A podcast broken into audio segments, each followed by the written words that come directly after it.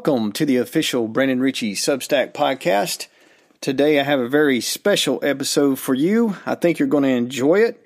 I wanted to take a different direction today and dive in a little more to the power and, and explore the power of words. Uh, with that being said, as a as a bit of a teaser, if you're joining this and listening in for the first time, this podcast serves as a map for helping you and those around you to be a zenith during chaotic times. And what is zenith? Zenith means a peak, uh, tip top. I want you at your peak. I want you at your best. And in this era that we're living in of cha- this era of chaos, you have to be at your peak. You have to be at your best. And the way to do that is to, uh, I believe, the best way, and I've come to this conclusion, is by sharing life experience, not only from myself, but with this show, I also have guests on for interviews in their respective fields and their respective lives to share their experiences in on the ground and how real life works and how and what works when tested in the equation up against reality and how that equation pans out when we apply real uh, real world theory and real world um, experience. Okay, so this is this is the goal here. So if you're tuning in for the first time, or if you're a regular listener and you hadn't done this yet, make sure that you subscribe to the show. You go to brandonrichey.substack.com, and if you're listening in on Apple or Spotify or Stitcher, uh, feel free to share those links out as well as your engagement and your support of the show is key in making this show work. So I need you to be a force multiplier if if you want to help others to be a zenith during chaotic times. If you're on Spotify, also take a 5 seconds and hit the follow button and also feel free to give the show a 5-star rating if you want to demonstrate your support for the show in that way. Now, with that being said, I want to start out with a quote here uh, to kind of set the tone, to set the theme for today's show. And I think you you you all are going to like this, particularly if you like the TV series Yellowstone. So here's the quote: "There is a war being waged against our way of life. That is progress in today's world. If it's progress you want, then don't vote for me. I am the opposite of progress. I am the wall it bashes against, and I will not be the one who breaks." John Dutton. That quote is profound, and I wanted to lead off with this in today's episode to illustrate the point here and how this this culture of ours we've had a rise of this Orwellian culture. And when I speak, you've probably heard that term Orwellian. That is based off an author uh, by the name of George Orwell and Orwell wrote a fictional novel that was titled 1984. And even though this novel was labeled as fiction, oddly enough, if you read it now and look at what we're experiencing uh, in today's real world, uh, the category could be could be uh, changed from uh, fiction to nonfiction, um, and this comes with what Orwell in his theory of the case, looking at the book, he's basically pointing out this cycle of descent, uh, where we descend in this uh, this cycle where words they use words what they, he refers to as newspeak in order to shape culture and to uh, regress the human condition. All right, so where knowledge is typically used as a means to you know to teach someone knowledge the use of words the use of of uh, well written content uh, whatever that is however information is framed should be the goal should be to expand one's knowledge but in the case of Orwell and what he defines with newspeak, it is the opposite. What it does is it is it restricts it, uh, it, it, it restricts the knowledge base. Okay, I'm going to read a little excerpt from 1984 that's here, and I have this in front of me, the book 1984. And if I turn back here to the appendix, there's a little excerpt that I'm going to read in the appendix where he kind of breaks down um, the purpose of Newspeak and it kind of puts things in perspective here. It says, this was done partly by the invention of new words, but chiefly by eliminating undesirable words and by stripping such words as remain of unorthodox meanings, and so far as possible of all secondary meanings whatever. To give a single example, the word free still existed in newspeak, but it could only be used in such statements as, quote, this dog is free from lice, end quote, or, quote, this field is free from weeds, end quote. It cannot be used in its old sense of, quote, politically free, end quote, or, quote, intellectually free, end quote, since political and intellectual freedom no longer existed even as concepts and were therefore of necessity nameless.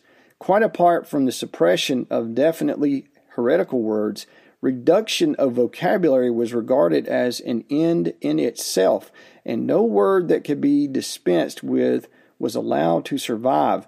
Newspeak was designed not to extend, but to diminish the range of thought, and this purpose was indirectly insisted by cutting the choice of words down to a minimum. So there it is. That is quite powerful. And that's directly from Orwell's 1984 novel. And I think as you look at that and hear what he's saying, it is a very powerful, uh, that is a very powerful explanation of how this works. You see, words are powerful, uh, and, and context is also powerful because in today's world, as I pointed out, I did a video a video section uh, on Facebook the other day, a segment on Facebook, and I was talking about how words were basically being used, or or the media was being used as a as a means of shaping narrative instead of a means of informing people. And it can still be informative if you understand how to extract signal from noise. So if you understand the underlying meaning or the underlying, the buried lead or the underlying meaning of a particular news story and how that story is being framed, you can extract the, the, the signal. Whereas the media uh, itself is going to boost up the noise. But based on their behavior, you can extract the signal.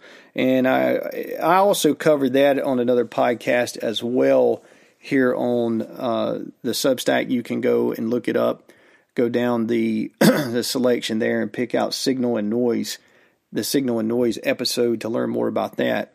But with that being said, so so uh, the way I've, I've always observed this, and I've, I've seen it for years. It's been a trickle this Orwellian kind of newspeak has been a trickle effect. And when the pandemic came, it sped up and ushered in the rise of this Orwellian culture. And, um, you know, you have with the way things work now, with the way the media kind of does a sales pitch for the government, right? And how things are done to sell narratives. For instance, you have um, the problem. They offer the problem, maybe create the problem uh, then society has its reaction, and then they offer the solution. So, in doing this, this is how they can shape a narrative and kind of herd cattle, for lack of a better way of putting it. It's like herding cattle. You want the cattle to go in the field, you like Dutton does in the show Yellowstone. You you get on horseback and you guys kind of guide the cattle where they want to go and guide them into the you know into the stockyards, and then they can guide them down the field uh, into whatever field they want to go into or into the back of a truck or whatever. So they do this by herding the cattle and they're guiding the cattle, and the cattle will fall along where the cowboys uh, direct them. You know, or if you have a cattle dog too, a cattle dog can help them, you know, stay in the herd and keep the cattle moving in the in the same direction. That's essentially what we have here with the media and the newspeak. We have this Orwellian sort of uh, herding of the cattle. Okay, and um, they're doing it instead of cattle. Uh, you you and I are the cattle, right? So uh, I don't want to put myself into the herd. That's why I have this show. But you get what I'm saying. So this is this is how this works. So it's problem, reaction, solution. And I'll give you some examples of Orwellian newspeak. Uh, for instance, gun violence. That term, gun violence there is no such thing as a gun committing violence. There is only a human being that commits violence. The gun itself is just an instrument that the human uses. Okay? So this is a very important distinction. Gun violence. Okay? There's no such thing as gun violence. The gun doesn't commit violence. The human uses the gun to commit violence. Otherwise, we could say if I smashed you over the head with a chair, that would be chair violence. We don't refer to it that way. All right? We don't if I hit you with a baseball bat, we don't refer to that as baseball bat violence, right? It's uh, we have an epidemic of baseball bat violence. You never hear anything about that or or knife violence. No, they said, you know, that person was stabbed. You know, he stabbed that person. Well, there's no there's no thing with, you know, they don't refer to knife violence. Uh, you know, I think they might in the UK because they don't have wep- they don't have guns, but they do have a lot of stabbings, mass stabbings with knives. So maybe they do there, but not here in the US. And that's the point. It's the framing of the words. It's how the words are used in the newspeak cycle. So this is what Orwell is talking about, right? And so what we have is you shape narratives, and therefore, with narratives, you get what? You get outcomes. And these outcomes often result in how uh, the shaping of how policy is made. Policy that makes its way into a legislative branch of government, where then that policy is then passed into a law, which then restricts more of what? That law restricts more of your freedom and my freedom. And that's how this works. Meanwhile, um, you say you're probably asking, okay, well, why would the media do that, Brandon? Why would they do that? Well, because they get big, big dollars for doing it. Okay, they get they get huge advertising dollars from companies, big, big companies that have big, big lobby to advertise and, and to sponsor their shows and they're tied into the same politicians that do what that create the policies this is what's known as a political graft, grafting. So this is this is the issue that we're dealing with now, and it, and it applies in every sector. We see it in the military industrial complex. We see it in the medical industrial complex. Uh, you see it in you know the news uh, information flow of information uh, or big tech complex. So this is all this is all done in a circular graft, and that's how this works. So it's a constant herding of the cattle, and people that can't recognize it, they just fall for that trap. They're always in that vicious feedback loop where they get, you know, problem, reaction, solution. Problem, reaction, solution. You know, it was Rahm Emanuel that said the quote, uh, never let a good crisis go to waste, right? Well, this is this is how this works in the political spectrum uh, these days. It's it's all about maximizing a uh, crisis that comes about, and sometimes even creating the crisis so that you can then uh, maximize. So problem, reaction, solution. And so, with that, what happens is now you're seeing a decline in societal standards you're seeing crime go up. You're seeing unemployment skyrocket. You see uh, the collapse of our borders. You're seeing wars start to manifest. Society at large, everything is is failing. Everything is starting to uh, collapse. Now, I'm not saying that to paint you a gloom and doom picture. That's not my goal here. I'm not. I'm not trying to be pessimistic. It's just an observation of reality. And I'm not going to sugarcoat that reality for you. I'm just going to be very direct about it. But but in being capable of observing this reality, right? You can see how these things work. And um, sorry, I had to get a drink of water, guys. But so this is how this works, right? And it's this uh, information, and as Orwell put it, how that information, how words shape how they restrict and diminish the vocabulary, which will then diminish um, one's ability to think. Because if vocabulary is restricted, then the ability of thought is then restricted. Uh, even if someone, an individual, is unique and maybe they do think differently, they're going to be in the minority when there's such uh, strong controls on the newspeak, right? As it has shaped culture and shaped narrative. With when you're that one cattle, you might break away from the herd temporarily, but then what ultimately happens to that cattle? They usually end up uh, a lone cowboy or a few cowboys will break off and they'll go get that that one that one that kind of got away and and herd them right back, get them right back, direct them right back to the herd, you know. And that's what happens. And they do that a number of different ways, right?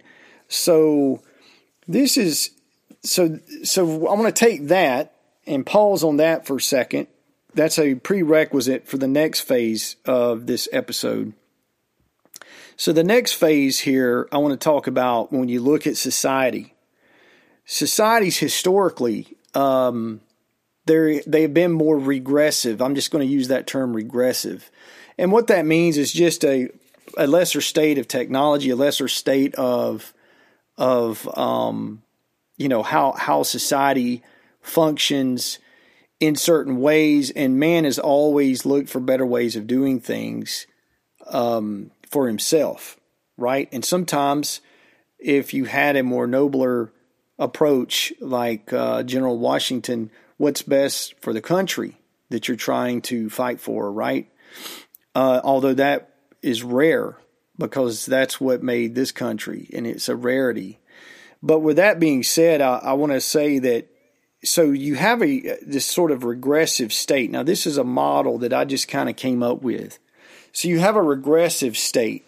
And then when you have progress, as you define it, true progress, not the way progressivism is is is um, defined by today's far left in Orwellian fashion, which is actually regression, but actual progress where, you know, the standard of living rises. People can live a better quality of life. Uh, people can have families. They can have better quality of life. So that's progress, right? So throughout history, if you look at and study societies, there's a more regressive era in those societies. Then there's some progress and then they may get to what they consider a level of that progress where they're flourishing. Okay. And then what happens when they start to flourish? They things start to then when they get to a certain point, uh, bad actors come in, take advantage of the situation. The big graft that I mentioned earlier in this episode that starts happening. There's uh, political corruption there's uh, corruption of the institutions, uh, educationally, otherwise. And then you start to get regression again. So you have this cycle. It starts with more of a regressive state, then there's progress, and there's a flourishing time, and then there's a regressive time again. Okay? So this is a cycle. All right? And we're seeing that again now not not just here in the states, but all over the world. We're seeing that same cycle take place again. We had here in the states, we had, uh, you know, the struggle of the found of the uh, of the discoverers who came over, and the pilgrims, and they staked their land and stated, stated, staked their claim, and they grew farms and, and grew in, and then the colonies uh, came about, and then over time the country started its formation and the warring and the fighting that went on with you know the American Revolution up against the British Crown to establish the country all of that was a more regressive state, but they were trying to make progress. They were trying to progress forward, right? And they were, and they, and they did. They progressed forward. And then out of that, you had this lot of progress over, you know, the last 200 years or whatever. And you had explosion of industry and, and uh, financial growth, and you had a better way of living and the cost of living, and you had all of this stuff. I mean, unlike ever recorded in history, a society that has exploded and been more successful and flourished uh, better than any society ever recorded in our history, right here in the U.S. Okay, and now what we're seeing is you're seeing this regressive state start again. Now, again, I'm not trying to paint a doom and gloom picture because I have this ep- this podcast for this specific reason because I believe that as we spread and put things in context like this, if I can impact the culture, if I put out a message like this and it's received well by you or and you share it and you share it to a family member or friend, it's received well by them they start to understand this and grasp this and get their arms around this, then it will shape the way that they interact with others. Okay. And maybe they even get involved to a degree with this framing of information and, and how it's presented, and that we can stop this regression and reverse course even. I mean, that's the other thing, right? Is is it's not just about you know something exists and then it fails to exist that in a, in a cycle uh, these things are all determined by human action human agency you guys have heard me talk about human agency and that's exactly the point here. So this is why you know and and this is why I have the podcast. So so this is the key. So so here's the thing. Freedom now in this regressive state is being determined uh, and obtained by wealth. Okay? All right, so, and subjugation is going to be obtained by the lack of wealth. So think about this. So when you think about someone that has a lot of wealth, uh, the Bill Gates of the world, or uh, George Soros of the world who do nefarious things with their wealth, but in their they do what they want to do. They have a certain view of the world and whatever that is, and they want to force it. And they have the freedom to pursue that because of their wealth. But and and because of their wealth, they can do things to to basically uh, continue to grow their wealth a lot easier and also at the same time simultaneously suppress anyone else from uh, from obtaining that wealth and that freedom uh, as they consume more of it. Okay. Now, I don't believe wealth is necessarily a zero sum game. You know, I think wealth creation, you know, it can it can be limitless as long as a society has the freedom to do it. But that's the catch. The, the difference here in this regressive state that we're in now is that we we are having less freedom. And what is freedom? Freedom is the ability to choose. Okay? To choose. So so if we have less fewer choices in terms of uh, uh, ways of marketing our product, ways of of providing our service. So take fuel fuel prices for instance. Let's say you run a, a trucking company. Well, let's say you're getting off the ground and you know you know you can make it and you're doing well, but you but you are you're still struggling there to to get past the to get out of the you know you want to get out of the red and get into the black, you know, and, and where you're profitable. And gas prices, fuel prices, diesel prices all of a sudden go through the roof. Okay? Retail slows down. So whatever it is that you're shipping now, there's no demand to ship whatever it is you're shipping. That's just a very simple example, but that gives you nonetheless an example of how that suppression of opportunity, the suppression of the freedom to be able to pursue that wealth. That's the that's the catch. Now, if you did not have that suppression and it was just a true free market, you would have choices, more choices to be able to adapt, right? Now, and again, I go back to the pandemic. My uh, in the fitness industry, my industry, and even my business directly was impacted because guess what? When they the government comes in and starts picking winners and losers, and they tell you uh, these businesses over here are essential, but these businesses over there are non-essential. They're suppressing your freedom to pursue wealth, and those that did that, okay, in the system they grew their wealth at a staggering at a staggering rate during the last couple of years. A staggering rate. The Amazons of the world, uh, the Targets of the world, uh, these these businesses exploded in, in terms of their in terms of their profits, right? And that was a rigged system, and that's why because there was no fair level of competition of anyone that allowed them to do this. And they used this pandemic as a Trojan horse in order to act on it. It was an intentional action, in my view. Uh, and there's a lot of evidence out there to support that, but that's just my opinion you can believe what you want to believe, but it's obvious. It's it's just it's too obvious. I can go I can go down a list. If you're disagreeing with this right now, I could go down.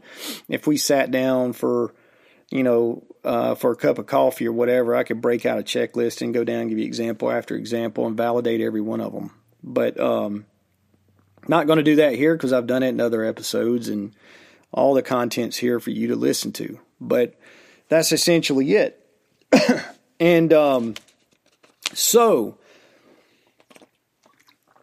so that being said, progress and freedom was happening as a result of the explosion of wealth. And then once the wealth was concentrated, now we're seeing the regressive state. And this happened this has happened in Rome, this has happened in the Weimar Republic prior to World War II, all of these things, right? So this is all throughout history. and what feeds this?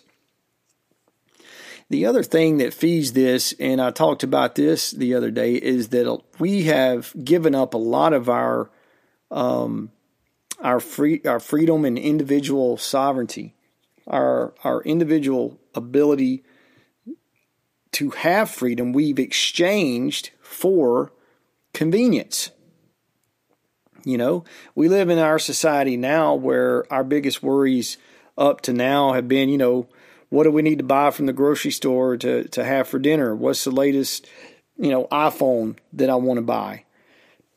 Or or or you know, what video game what is the, what video game do the kids want this this month and and even adults for that matter play video games and this is I think, a problem. We we fed into this technological um, ecosystem and this and this um, we we fed this this whole this whole thing of convenience. You know, your your cards every time you go to to dinner, you go to the grocery store. You don't even have to swipe your credit card. You can just tap it, and the machine takes it, takes your payment. So there's that. Also, there's, you know, people don't pay with cash. They say, I don't carry cash on me because it just takes too much time. Well, that's an, it may be a little inconvenient, but by doing that, you don't feed, you don't exchange your freedom uh, for convenience because every time you swipe your card or use your card, the banks make profits, big profits off of those merchant fees, right? And and you're giving them money, just giving money away. And not only that, you're giving them you're giving them more power to do what? They have what? Big lobby. See, here's here's another thing if you're not familiar. The big banks, your your normal uh, your normal suspects, your J.P. Morgan Chase, your Wells Fargo, your Bank of America, your all of your big banks, all right, Goldman Sachs, all of them. That is the Federal Reserve. Okay?